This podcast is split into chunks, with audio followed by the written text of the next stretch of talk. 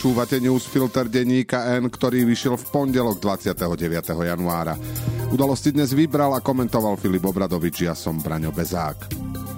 Dnes o tom, kto sa zrazil so semaforom, že Robert Fico môže robiť čo chce a že Berlín varuje Európu, že ju môžu ovládnuť Orbán s Ficom.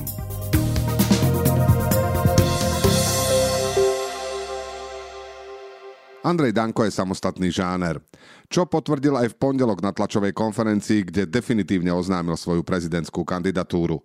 Vo svojom prejave sa raz prihováral voličom SNS, potom voličom Smeru a samostatne Petrovi Pelegrínimu i Robertovi Ficovi a nakoniec z toho bola zábava pre všetkých, ktorí mali možnosť pozrieť si jeho vystúpenie. Predseda SNS vyhlásil, že sa rozhodol kandidovať, lebo nerozumie konaniu Roberta Fica. Nerozumie, prečo nejde za prezidenta kandidovať predseda Smeru a nerozumie, prečo opakuje tú istú politickú chybu, keď verí Petrovi Pelegrínimu, ktorý ho už raz zradil. On, Andrej Danko, nezradí. Nikdy nezradí Roberta Fica ani Smer, ani vládnu koalíciu. Lebo nemá na výber, keďže SNS sa nikdy nemôže spojiť s opozíciou. Andrej Danko kandiduje preto, aby nebol zradený volič SNS a preto aj prosí voličov Smeru, aby pri voľbe zvážili jeho kandidatúru. Predseda SNS má obavu, že keď sa Peter Pellegrini stane prezidentom a získa silu, zradí vládnu koalíciu, preto by mal byť prezidentom Robert Fico. Peter Pellegrini môže byť premiérom, bol by dobrým premiérom, už ním raz bol a SNS i Andrej Danko by ho podporili a fungovalo by to. Ale za prezidenta by ho Andrej Danko osobne nikdy nepodporil, lebo prezident musí mať určité hodnoty a Peter Pellegrini ich nezastáva. Predsedovi hlasu ďalej povedal, že keď chce boj, tak bude boj, ale zároveň chce mať istotu, že hlas zotrvá vo vládnej koalícii, lebo vládna koalícia musí vydržať. Andrej Danko nebude počúvať, že jeho najväčšie kauzy sú nejaké výložky, že ohne semafor, že ho pošpiňujú. Má 50 rokov, dosť skúseností a dosť silný príbeh v oblasti, ktorej sa venoval. Je rád, že teraz vytvorili ministerstvo cestovného ruchu a športu. A myslí si, že je najvyšší čas, aby v mnohých veciach ukázal, že mu nebude nejaký korčok, ktorý vňukal v jeho kancelárii hovoriť, že vňuká, lebo ten, kto ho pozná, vie, aký je. Medzi časom sa SNS pohybuje pod 5% a jej predseda robí čo môže, aby jej pád pokračoval. Sľubne si počína aj v rebríčku dôveryhodnosti. V decembri mu verilo neuveriteľných takmer 29% ľudí, na konci januára je to len v úvodzovkách len 21%. Nechajme ho tú prácu dokončiť. Najlepšie mu to ide, keď sa na nič nehrá. Konsolidácia moci podľa plánu Roberta Fica ešte nie je na konci, ale 4 mesiace po voľbách si predseda Smeru môže povedať, že je to na dobrej ceste. Plné námestia nespokojných ľudí pre snahu znížiť tresty za korupciu či vymazať špeciálnu prokuratúru, ale ani škandály, pri ktoré sa v normálnych krajinách odchádza z funkcií, voličov Smeru ani vládnej koalície nevyrušujú. Po prezidentských prieskumoch to potvrdzuje aktuálne meranie preferencií politických strán od agentúry Ipsos, podľa ktorého sa nič významné neudialo. A popravde nie sa čomu čudovať. Smer vyhral v septembri voľby s 23%, na konci januára mu Ipsos meria podporu 24,5%. Je to rozdiel na úrovni štatistickej odchýlky, ale ak by aj nebol, pozornejšiemu oku neujde, že okoľko Smer narástol, o toľko sa nás padla. Ešte to nemusí znamenať, že sa Robertovi Ficovi darí poholcovať svojho koaličného partnera tak, ako to bolo v minulosti, ale ak k tomu dôjde, pri mentálnej kondícii Andreja Danka nepôjde o prekvapenie. Hlavnou odpovedou na otázku, ako je možné, že Smer sa drží pri 25%, však nie je predseda SNS, ale fakt, že Robert Fico robí presne to, čo sľuboval 3 roky a keď aj nie, vo vytváraní ilúzie nemá konkurenta. Smer vyhral voľby s tým, že sa vyrovná s policajtami a prokurátormi, ktorí vyšetrovali zločine páchané predstaviteľmi Smeru, papagájovaním prokremelskej propagandy, šírením hnevu a zloby na námestiach.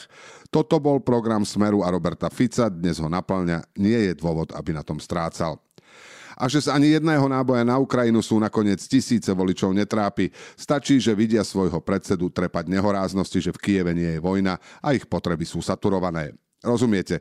Voliči vedia, kto je Robert Fico, Robert Kaliňák i Tibor Gašpar a predsa im dali dôveru. Žiadny byt za pol milióna ich netrápi. Toto bude dlhý a nerovný boj a nečakajme, že sa to v dohľadnom čase zmení. Spokojný môže byť aj Peter Pellegrini, ktorého hlas sa udržuje na 15%, ale aj on osobne je tesne za prezidentkou Zuzanou Čaputovou druhým najdôveryhodnejším politikom na Slovensku. Znamená to, že jeho volič, hoc očakávanie, že by mal byť umiernenej povahy, drží napriek charakteru vládnutia líniu a nemá potrebu poškuľovať po sebavedomom prejave smeru či rovno splašene utekať niekam inam. A povedzme si, že už ani veľmi nie je kam. Sme rodina je hlboko pod 5% a má namierené do zabudnutia. Iný politický subjekt, ktorý by mohol byť pre hlas ohrozením, neexistuje. Pre Pellegriniho je to signál, že môže počítať s podporou vlastných na ceste do prezidentského paláca. Dobrou správou v tomto marazme je, že sa štandardizujú pomery v opozícii. Ak sa progresívne Slovensko nedopustí zbytočných chýb, má našliapnuté stať sa nadlho silnou a relevantnou protiváhou Ficovho smeru. Vo voľbách získalo 18%, Ipsos mu teraz meria takmer 21%, čo je nebývalá podpora pre demokratickú opozičnú stranu. Navyše sa tak deje bez toho, aby to poškodzovalo SAS či KDH, ktorých podpora sa od volieb nezmenila. 5% pre Igora Matoviča a spol, ktorý nesie najväčšiu politickú zodpovednosť za návrat Fica k moci, je uistením, že spravodlivosť v nejakej podobe predsa len existuje. A bojovať proti mafii sa dá aj bez neho. Krajine pravicové, populistické a antieurópske strany zaznamenajú v najbližších voľbách do Európskeho parlamentu rekordné zisky. A dve hlavné tradičné strany, ľudovci a socialisti, nedosiahnu spoločne na väčšinu. Vyplýva to z najnovšej analýzy think tanku Európska rada pre zahraničné vzťahy, ktorú zverejnili minulý týždeň. Ako upozorňuje kolega Pavol Štrba, analytici vychádzali z dostupných prieskumov verejnej mienky, ale i z možných presunov jednotlivých strán medzi frakciami. ECFR predpokladá, že nebezpeční populisti zvíťazia na Slovensku, v Česku, Maďarsku, Poľsku, Rakúsku, Taliansku, Holandsku, Belgicku aj vo Francúzsku a skončia na druhom alebo treťom mieste v ďalších deviatich krajinách, medzi ktorými je aj Nemecko. Európsky think tank so sídlom v Berlíne upozorňuje na ďaleko siahle dôsledky volieb, ktoré sa uskutočnia 6. až 9. júna tohto roku. V hre je boj Európy proti klimatickým zmenám, ale aj pevná podpora Ukrajiny napadnutej Ruskom. Inými slovami je tu významné riziko, že dnes odpadlík Viktor Orbán s nasledovateľmi ako Robert Fico by sa z kraja stola dostal za jeho vrch. A skúste si predstaviť Európu, v ktorej má silnú váhu slovo maďarského premiéra slúžiaceho záujmom Vladimíra Putina. Robert Fico v nedelu oznámil, že kandidátku smeru do eurovolieb povedie Monika Beňová a druhé miesto prípadne dnes podpredsedovi parlamentu Ľubošovi Blahovi. Aj vzhľadom na katastrofálnu mieru popletenia myslí veľkej časti spoločnosti je smer jedným z hlavných favoritov.